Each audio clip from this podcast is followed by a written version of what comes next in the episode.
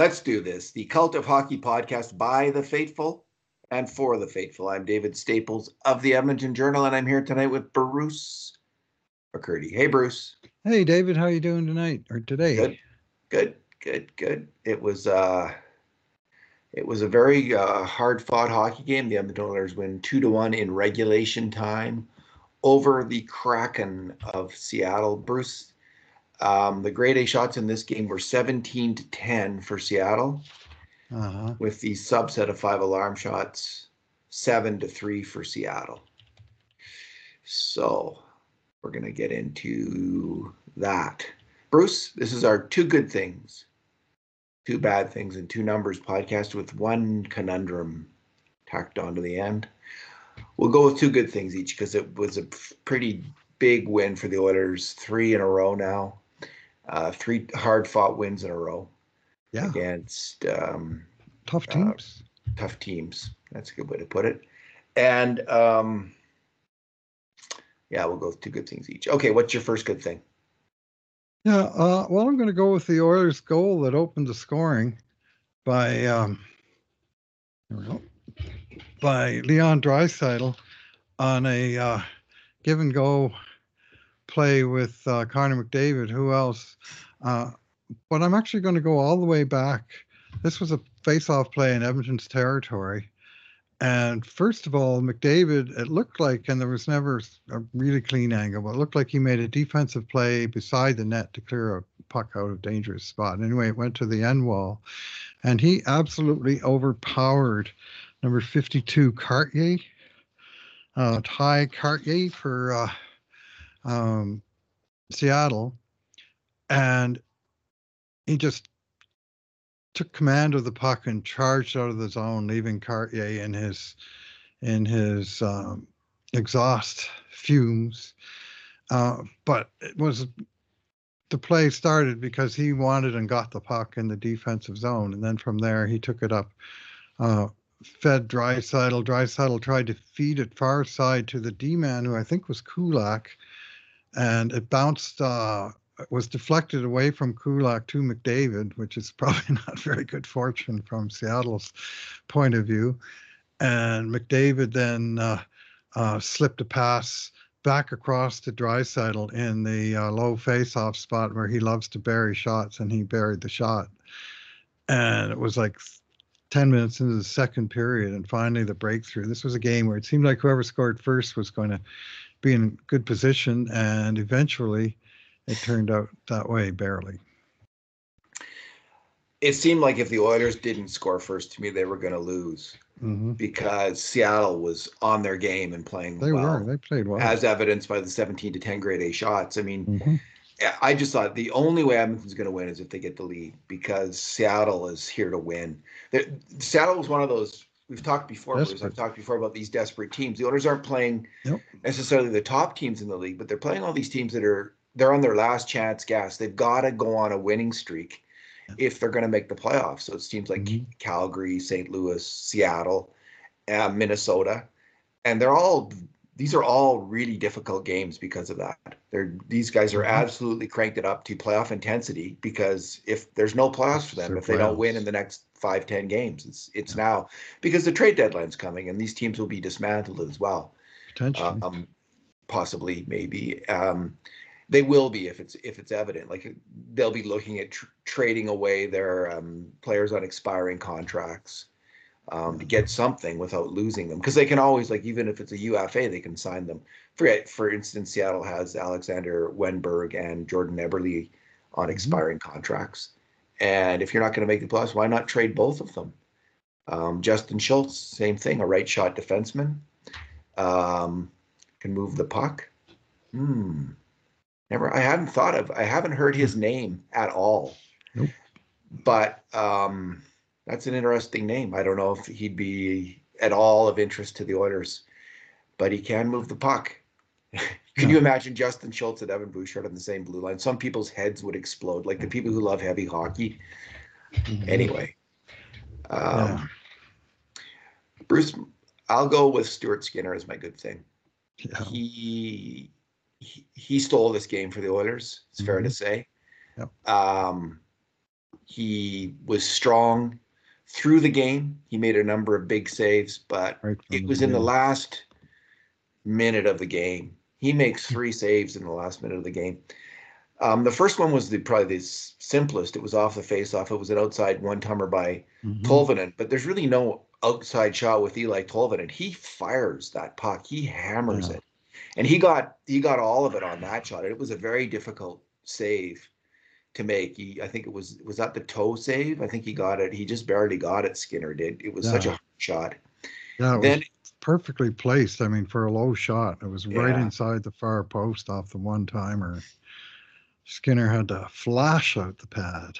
What a save. And then 26 seconds left in the game, he does it again. Tovin's he's even in closer this time and he hammers the puck at net. It wasn't quite as well placed a shot, but it was closer and just as hard and it was a hell of a shot.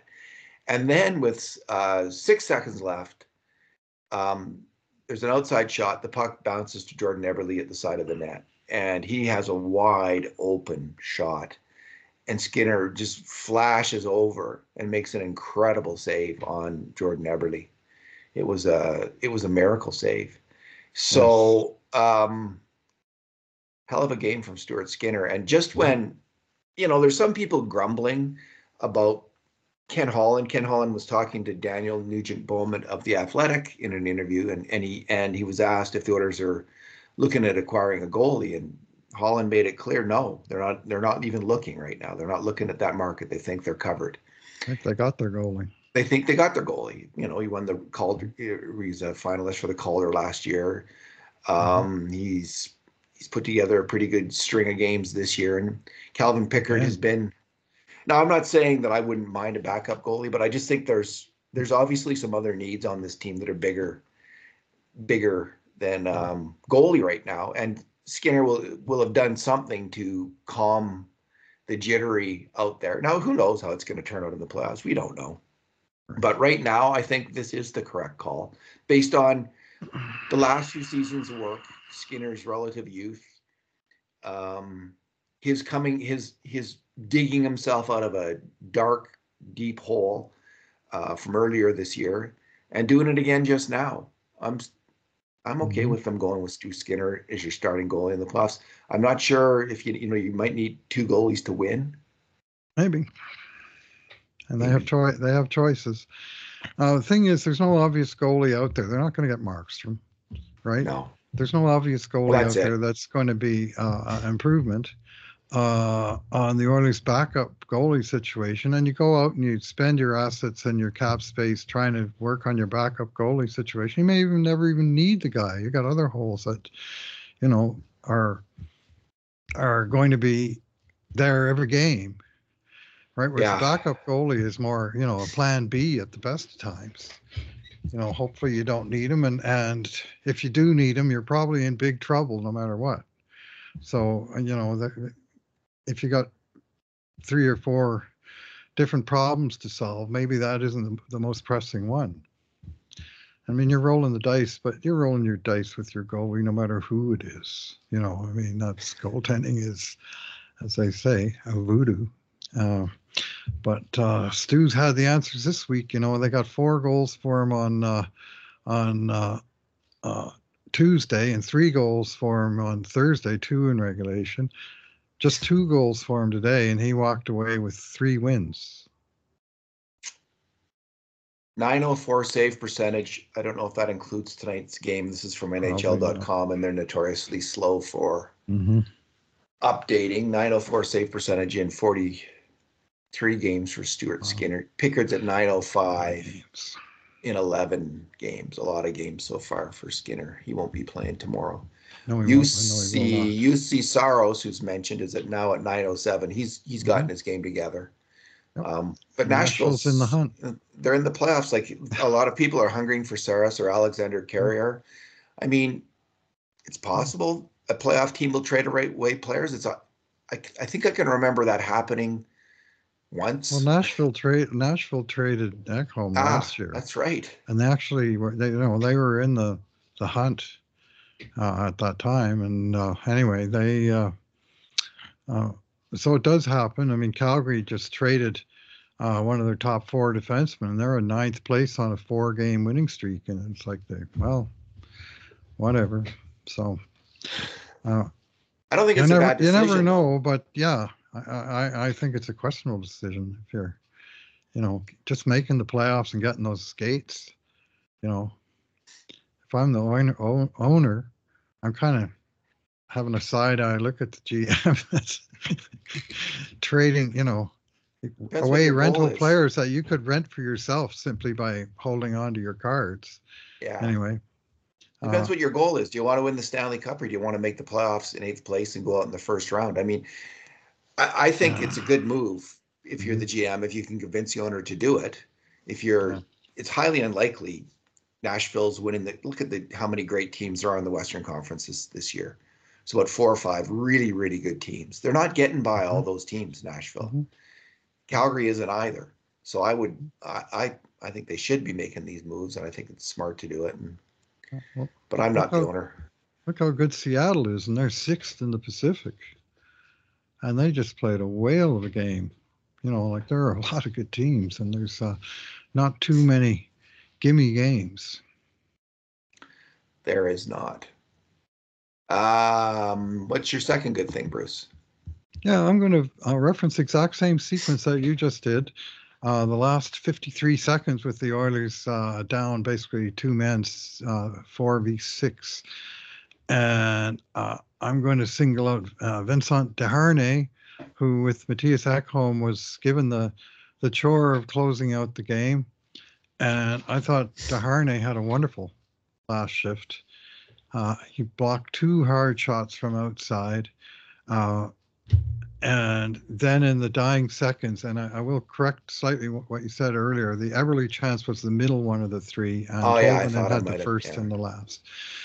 And after the the Tolvanen shot and Stuart uh, kicked out the rebound, and uh, uh, Desharnais uh, uh, went down to get his stick on the puck and clear it in the corner, and then he he kept his position on the ice to block the pass that came back out from the corner to the front of the net where it had to go, and he he covered that pass and he took probably one or two spears as he was trying to freeze the puck with, you know, the clock ticking down and the dying single digit seconds. You know, by this time you're looking at the tenths of seconds, hoping the damn thing will run out.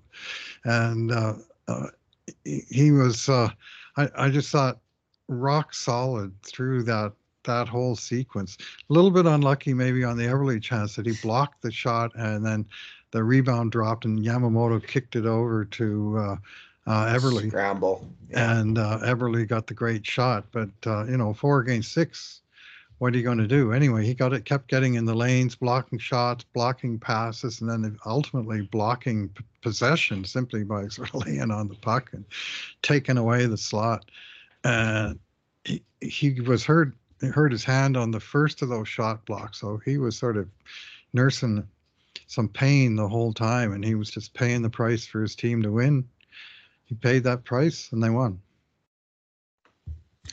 Bruce, um, my second good thing is also from the defensive corps. Mhm. And it's a couple players that um, I criticized recently on the podcast and it, and in a blog post.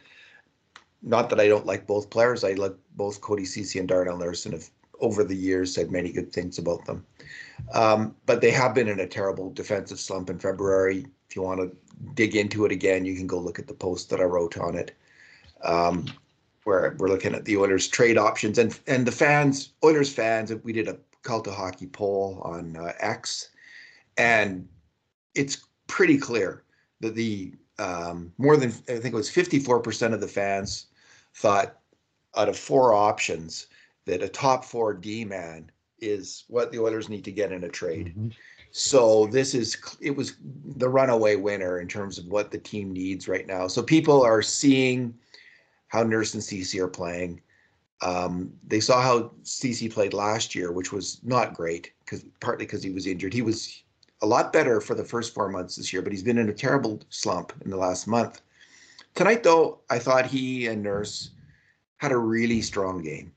Now they both it wasn't a perfect game. It never is. If you're a defenseman, you're always going to make mistakes and there's going to be chances against. But at even strength, both of them only made one that led to a grade A shot against, which which is pretty darn good because that team was Seattle. That Seattle team was determined. It was coming at the Oilers, but I thought Nurse and Ceci played a solid game on defense. There was a for for Nurse one blemish in the third period, the only goal against, where um, a, shot went or a pass shot went off Nurse into the net.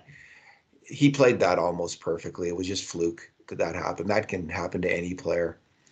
Um, it does tend to happen to Nurse a little bit more than most players, but it's often because he's the in that position where he he's countered on the last line of defense to make the play.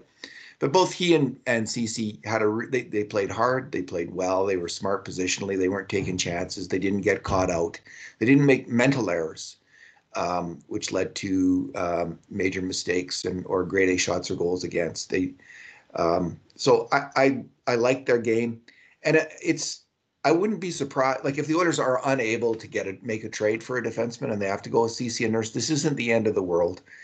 They could crank it up in the playoffs and get it done. Like I, I still, that's a that's a definite possibility. Maybe they'll maybe they won't get it done like they haven't the last couple years. They have struggled in the playoffs against the really really tough competition. But if both of them are healthy, reasonably healthy, um, like they are right now, I think um, they can get they can still get the job done, and they did so tonight. I got a great big snowshoe hare sitting on my lawn. That's why I'm looking out. Is it white? Is it white? yep, black tips of his ears. Anyway, uh, yeah, uh, I like Nurse's game tonight, and of course he got burned on the goal trying trying to block several options. Like the shooter had yeah one or two guys on the far side to go to. Nurse tried to cover as much space as he could. It hit his, it hit his right glove.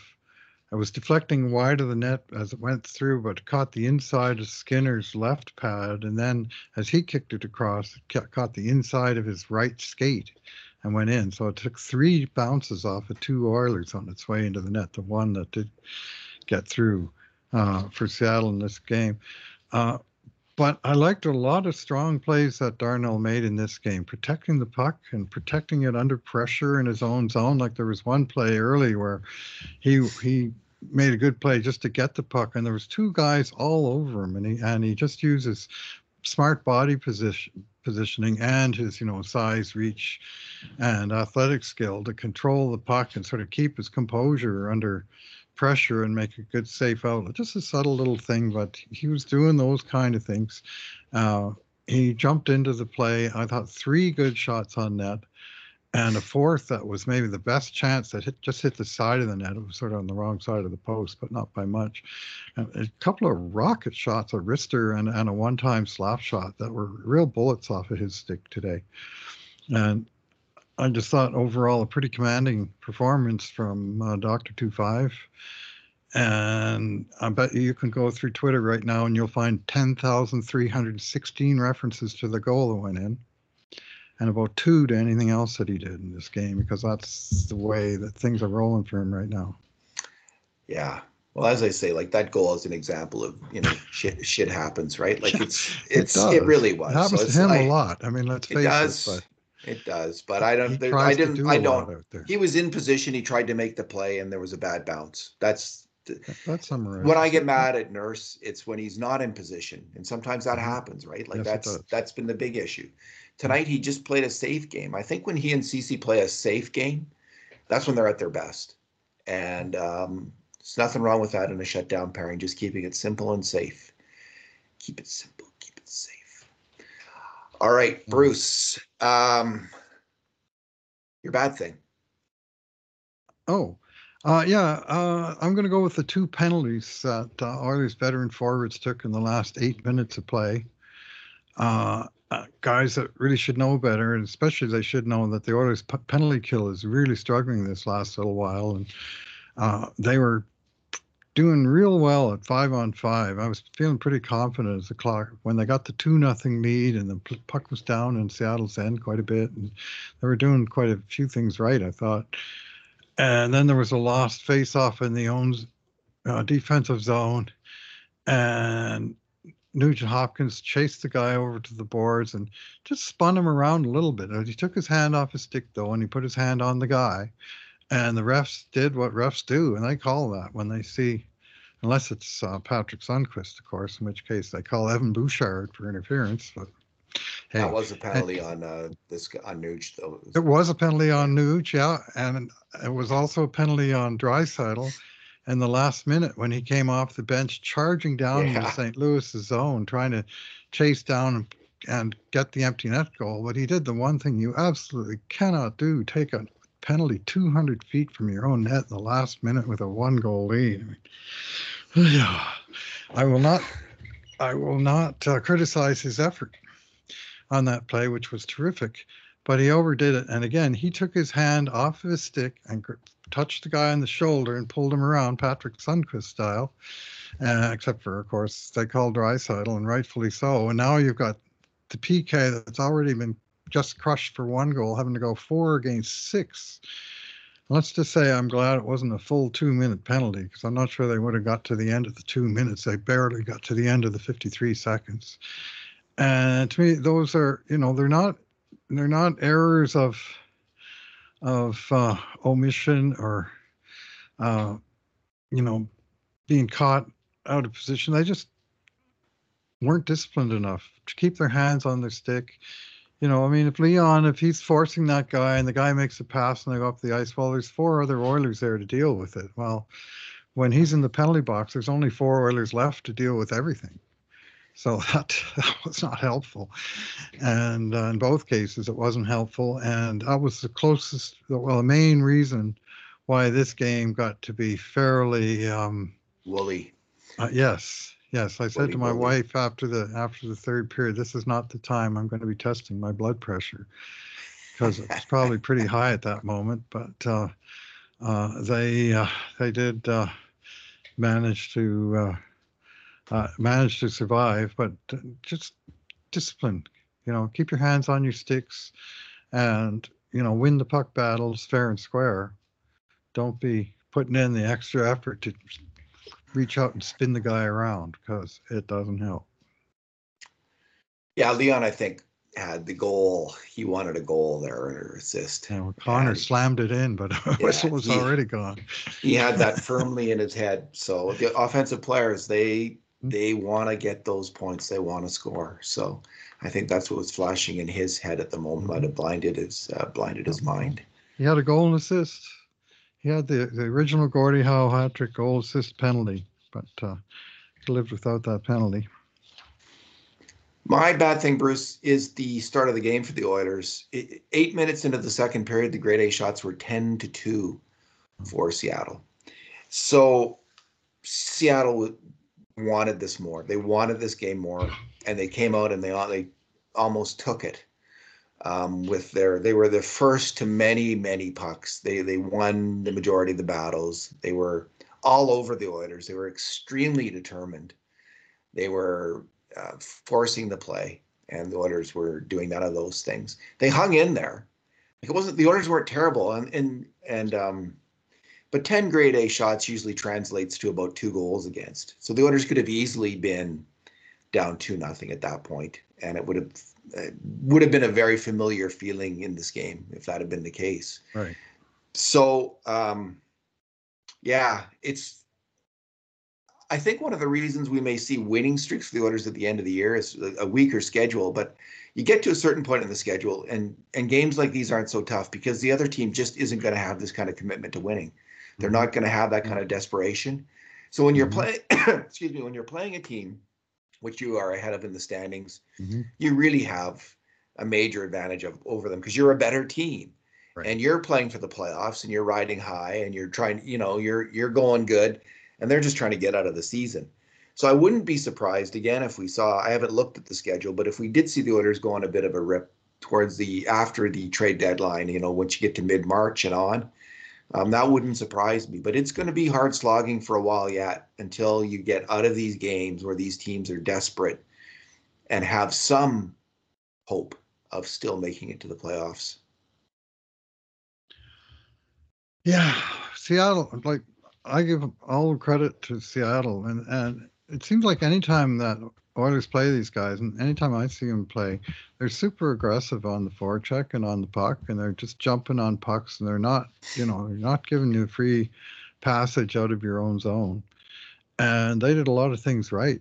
Like I, I didn't think the Oilers played a bad game at all. I thought they survived the pressure pretty well. But I mean, the goalie was obviously a huge part of it. But uh, uh, I thought I thought the Oil largely played played a pretty good game, and they were maybe not the better team because the other team played a pretty good game too. This I thought this was an excellent hockey game. And you were saying this is what what is it about the Seattle coach, Bruce? You were saying. Um, uh, oh yeah, they said it during the broadcast. I mean, this is Seattle Seattle Kraken, third year in the NHL. Like they've only been in the league for like two and three quarter years. And they have the head coach with the most longest tenure in the Pacific Division. So just in the last three years, all of the other teams in the Pacific Division, all of them have fired the coach in under three years. But that is the nature of the beast these days. Well, I guess always was. That coaches have a shelf life of, you know, plus or minus three years. In this case, minus for all of them. Well, it'd be interesting to go decade by decade and see what the average game, like the average length of stay for each NHL coach has been. How many games on average each decade? Because it mm-hmm. does seem to me that it's quicker now, but I could be incorrect about that. Maybe it's always been fairly well, fast, but it seems like about two six, years. They lasted a long time. The coaches yeah. had, you know, tremendous sway. They were like basketball coaches in college, you know, that just kind of, yeah. you know, stuck around yeah. forever. Jack Adams or Punch Imlach or Toe Blake, you know, they'd last for decade plus, no problem. But you don't see, you know, there's Jon Cooper in the league that's been around that long now with one team, and I see the only one, you know, maybe he's the only one. Yeah.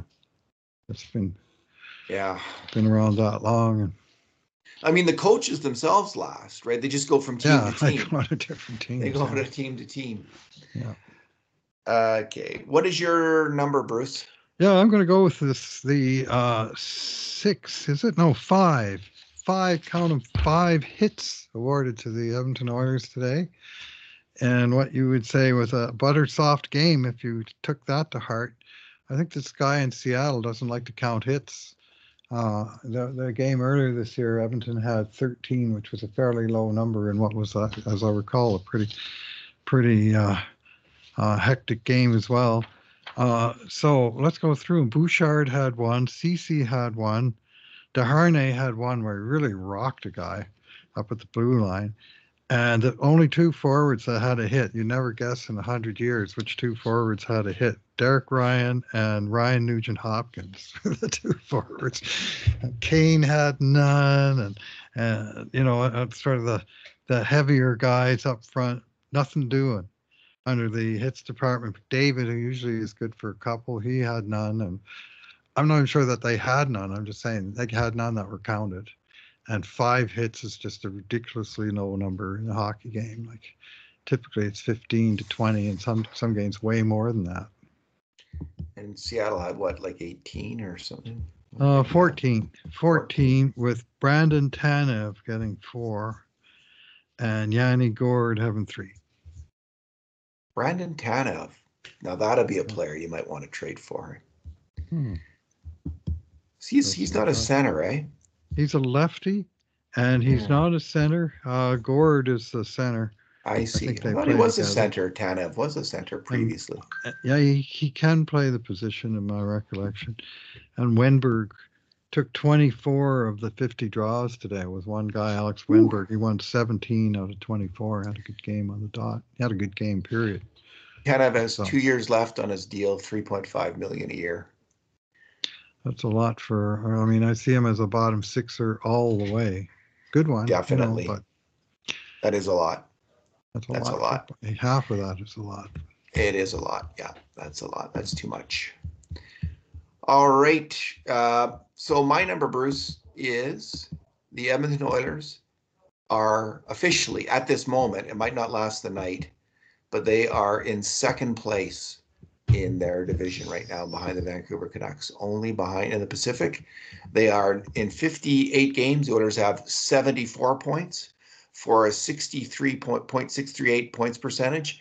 And the Vegas Golden Knights in 60 games have 73 points for a .608 points percentage. So the Oilers' points percentage is quite a bit ahead of Vegas, Yes. and they're now That's one point ahead. wow. First time all year long that the Edmonton Oilers have been ahead of the Vegas Golden Knights. They are now um, with five games in hand. They are only nine points back of the Vancouver Canucks. Bruce, stranger things have happened, and the Canucks have some t- have a tough schedule ahead. I was reading a little bit about it, so. Um, If only Oilers had won even one of the three games earlier in the season. uh, the, home, yeah. the home game where they like badly outplayed Vancouver. Do they play them once more? One more game late in the year in Edmonton. Cool. So Well, yeah, we'll see so what far, happens. It's one nothing. Uh, Vegas is playing out Buffalo right now Yeah, as we record this, and it's one nothing for Buffalo in the first period. So uh, maybe it will last. Buffalo tonight. can beat them in regulation. Edmonton will be ahead of Vegas at the end of the day. Indeed. Ah, well, they've done it already, so they've got that monkey off their back. They've been so close to doing it for the last month, at least. It's like six weeks, it seems, but um, they finally have finally got there. Bruce, let's move on to our conundrum. And it was the, the conundrum tonight is Jordan Eberle, who was front and center in this game. He looked like the Jordan Eberle of uh, his prime. He looked, he was jumping tonight. He was making great plays with the puck. He had all kinds of chances to, to score. passes. Oh, he was dangerous tonight. So he has been mentioned prominently because outside, like, there's two things that are mentioned most. Well, there's actually three things that are mentioned most prominently in the Oilers' needs: top line winger or top six winger, top four D man, or kind of a third, fourth line center or forward. Are the are the three things, and you hear a lot about the wingers. There's and there's some names that have come up: Guentzel, Jake Guentzel from Pittsburgh, Pavel Buchnevich from St. Louis, and some people are mentioning Jordan Eberle's name. What do you think, Bruce? Well, I got to look at him, and you know, I mean, they know the player. They should. I mean, obviously, Ken Holland wasn't around when when he was an Oiler, uh, but I would say this: don't say we don't want him back because he was an Oiler. Uh, he had one poor playoffs here, and he was traded right after. He's been a very good playoff performer since. And even as he ages, he he's 33 now, and he's at the tail end of the contract he signed uh, after his time while he was with the Islanders, six years, $5.5 million. Uh, but if Seattle decides they're out of it and they have an expiring contract or two, you know, those might go on the market. And it's pretty standard in those cases for the seller to hang on to half the money. And we found out the other day with the Tanev trade that a third party will get involved to take a quarter of the money at not too outrageous of a, of a cost. Uh, New Jersey uh, got a fourth round pick for, uh, you know, eating the last 20 odd percent of the Tanev contract, which was something over a million bucks. Well, in Eberle's case, it would be 1.375, and that would leave 1.375, which would make him affordable for Edmonton. And I watched him today with particular interest, partly just because he's an old favorite of mine, and he was hopping. He was making great. He made two, at least two great passes right across the slot through narrow passing lanes. Uh, there was a play in the first period where uh, he came off off the bench on a line change. He came flying up his off wing with nobody noticing. A great pass came through the slot to him. And Skinner made one of his very best saves of the entire game, a lunging blocker save as Eberle tried to deke him on the short side. And it was he who was centering the puck out from behind the net a couple times. I bet you if we were counting our scoring chances that we scored today, but from a Seattle perspective, it would not surprise me if Eberle was involved in 10 of them. It was it was that kind of a eight for sure, just from ones that sort of come to mind that uh, he was he was hopping. So I tried to visualize this player with Leon, and I have to say, it was making my mouth water. You know, that's they're looking for an offensive player who can be, you know, a, a really good um, contributor to an offensive line, right? And uh, Eberle uh, there was another play today where he just showed his smarts by he stick handled the puck and he st- and he had to stop and handle the puck while the play developed around him and he waited the exact right number of milliseconds and then slipped the puck through to the guy in the right position you know just the the, the craftiness of this player. And we as oilers fans know this well because we watched this guy as an oiler for seven years. Well it's been seven years since he left town. I'm saying he's the one. I'm saying he's one they have to look at and consider that is you know one option if they're looking for a top six winger he's one of the ones that might be available. And, and by beating Seattle in re- regulation, as you say, it may be pushing decision time on them as a, as a deadline. You know, it's days away now. There's also that Tolvanen character. um, he's he's that quite a bit younger. uh, went they got um, on waivers. Huh? Yeah, he's got two points less than Eberle this year. Bruce Eberle has 35 points. He's got 33, and um, his contract's 1.4 million. So now he's an RFA after this year. Right. Uh, um, yeah, I doubt but, that they. But he would be he would be eligible for arbitrations. He's not going to be cheap for Seattle. This is his last year um, in that situation. So you could see the Oilers like they couldn't the Oilers couldn't keep him either. But for a rental, Tolvanen might be cheaper than um, Eberle, and um, because you don't have to pay for his contract at all. Like you could afford his contract just to pay it. So anyway, that's another thought on that particular team. And as I mentioned, there's Justin Schultz. Um, now again, I don't know enough about any of these players. I haven't watched Eberle Tolvanen or Schultz enough over the last month or two to really mm-hmm. have a good take on them. But uh, Tolvanen got my attention as well with his shot. Man, he was hammering the puck tonight. Um, well, Eber- Eberle before uh, last year he had 63 points, very good year, and the whole Seattle team had a good year last year, as you'll recall. And uh, he was one of the leaders of the pack. This year he had a slow start, and he had he was dealing with some injuries, and he had a whole lot of games with zeros on him early in the year. And then since game for him, game 35 uh, through today, which would be 56. So his last 22 games, 10 goals, nine assists, plus 13. And we saw why today because he's on top of his game right now, making stuff happen, making scoring chances. And just today, not finishing him, but it sure wasn't for lack of trying. He'll be very frustrated. Out of that game with zero points. Something here. It's a natural stat trick. So Buchnevich, what's he got? Um, 2.26 points per 60, which is really good. If you're mm-hmm. above two points per 60, you're you're generally speaking a top six uh, forward when it comes to scoring. So he's he's he's having a good run. And when we look at Eberle, is at 2.08. So he's not that far behind Buchnevich. Mm-hmm. And he had a, this is over the last two years, I should say. Right. Because, okay. Um, Better yet. And Tarasenko is right there as well. He's almost exactly tied with Eberle. He's at 2.09. Mm-hmm. And um, who else are we hearing about? Oh, yeah, Guentzel. Right. Um, Guentzel is at 2.12. So he's he's essentially tied with Eberle, and um, mm-hmm. and he the cost of Guentzel going to be considerably more than Eberle or um, Tarasenko. Yeah. But his even strength point scoring is almost the same. And let's look at Tolvanen. Tolvanen is at 1.76.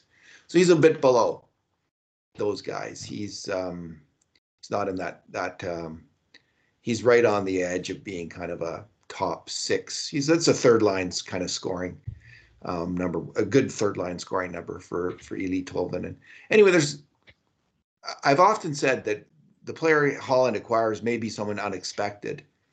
And you know everyone's talking about. We've heard the same names a lot, but maybe it's going to be Justin Schultz and Eeli Tolvanen, you know that kind of thing. It could shock everybody and be something like that, as opposed to, you know, I don't think so. I don't think Justin Schultz is going to be the guy that they'll they'll target. But Tolvanen, I mean, if they could get him, they I'm sure they'd be happy to get him.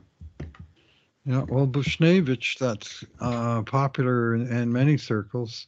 Uh, his, I mean, it's a good thing in a way, but not good in another. He's got a year to run on his contract at $5.8 million, uh, which means two things that retention, primary retention from the trading team is going to be costlier. They're not just paying a few dollars down the stretch of the season.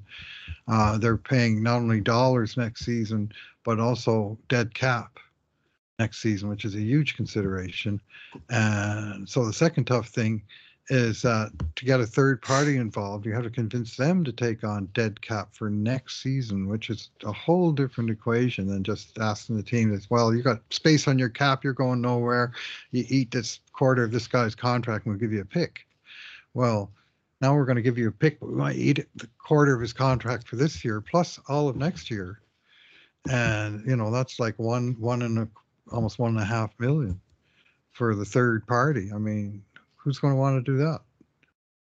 So you know that that that much as he might be a desirable player, and the other issue is St. Louis is right in the playoff hunt. Why would they want to trade him? I mean, he's sort of name that's come up, and if in fact St. Louis is shopping the guy with a year plus on his contract and 24 goals this season, then you want to do some due diligence as to why the heck are they shopping this guy when you know they got him under contract going forward and he's you know key member of their top six. So I think the rental rental makes more sense in terms of costing less for to acquire the guy and costing way less to get retention if it's needed, which on these five million dollar contracts like Tarasenko or Eberle, you would obviously need uh, at least the trading team to retain and probably a third party to to get involved and retain more. Brock Nelson of the Islanders last two years, two point four points per sixty. Yeah, he's yeah, he's really blossomed into a strong player. What's What his is, contract uh, situation? I'm just gonna check that. New York Islanders. Um, yeah, so there's there's all kinds of players that I, I think there's lots of been talked about a lot, Mm-hmm. and maybe you know, but maybe it'll be some. I think Nelson. Oh no, it's not. Nelson's got another two years. It's he's got one more year at six million dollars. So that takes him right off the market. situation, basically. Yeah, there's no way the Oilers are gonna. Well, last year though, I mean, uh, for all the talk there was, like there always is this time of year, how many people were were uh, tipping Mattias Ek- Ekholm and the three years left on his contract as being the target? Well, a lot of people who couldn't believe that? Tyson Barrie might be tra- traded, Bruce, like last year Mhm. at this time. They just couldn't imagine that was going to happen, and boom, it did. Now, um, yeah, on the Islanders, for instance, there's no expiring contracts except for Cal Clutterbuck, Right. 1.7 million, and Matt Martin, 1.5 million. They're All- Islanders lifers at this point. Yeah, I can't see can't see the Islanders uh, making a move unless there's a team like some team might try to acquire Brock Nelson, but they're going to have to have a lot of cap space. I mean, the Oilers, in theory, I mean, who who could they give up like that would make that work? Like Cody Ceci and and another bigger contract and yeah, How can they compete against Vegas, for instance, who have Mark Stone on LTIR and all of a sudden cap is not an issue? They can add a guy and they don't have to pay for retention. They don't have to go to a third party for retention. Vegas can just say, send me your $5 million player and then send us another one because we got 9.5 million sitting on LTIR. And you don't have this cap crunch at all there. So, you know, they're in a advantageous position. Go figure. I, I love the verbal coming out of Vegas, and I don't know who said this, but it was like Mark Stone, who's going on LTIR and may come back at some point in the playoffs. Yeah, like April Yeah. 19th. Yeah, Yeah. exactly. Well, it's you, you know, yeah, the, the the day that they play the Edmonton Oilers in the whatever round it is, Game one. so suddenly Mark Stone is back And, in and the fair, lineup. and uh, we're right to be cynical. Like I'm not going to apologize for being cynical. yeah, Uh, but in the case of Mark Stone, from sounds of it, unless they, it's all made up out of whole cloth. I mean, if he's got a lacerated spleen, he's hurt. You know, it's not like they're saying, "Well, we're gonna we're gonna hide you on LTIR from a week before the trade deadline when you conveniently get hurt, so we can replace all of your salary with incoming trades. Uh, I mean, he legitimately got hurt, and there's every reason to think he won't be ready to go for the start of the playoffs. But at whatever point he comes back, they'll have him and plus the guys they replaced him with, the way they did last year with the uh, Barbashev. I'm completely cynical about it. I, I really am. be. It's- I it's think they picked an injury. Okay, what injury can we concoct where there's no really easy way where it's easy to fake and you could it would be very Uh-huh. hard to prove that he didn't have it. Like- lacerated spleen. Lacer- let's go down the list. Must be some kind of medical. They got on their old Google machine and they um and they uh they did Huh. they studied Doesn't perfect like a lot of fun. lacerated spleen. No, it, I I mean if he really has it, I mean I take it all back, but I'm just I'm just No, but we're yeah. I- entirely skeptical of Las Vegas. so is point. much of hockey world yeah. skeptical at this point. Haven't seen Chicago uh, pull it off with Patrick Kane years back, and then seeing, uh, of course, Tampa with Kucherov, who missed the entire season and was ready to go at like 150% for Game One of the playoffs. That was gross. And then uh, this last year was Stone and his back, which magically got better just in time for Game One of the playoffs. I think I saw recently, like there was a headline from, I think it was from the New York Post, one of the American tabloids, like, it, and it showed this woman shooting a basketball, and it's like, um, mom loses her permanent disability payments because she wins free throw shooting competition. and in the background, shooting hoops, pumping up those three pointers was Mark Uh-huh. Stone. Yeah, that's surprising me. I was surprised to see that, but there he Took was. the neck brace off, and all of a sudden he's Yeah, hoisted him, hoisted him. Yeah. All right, Bruce, you are writing the game grades? I'm writing about to write the game grades. Okay. All right. Well, I'll let you get at it. Uh, thanks for right. talking tonight, Bruce. Yeah, thanks for listening, everyone. And in the meantime, and in between times, this has been another edition of the Cult of Hockey podcast.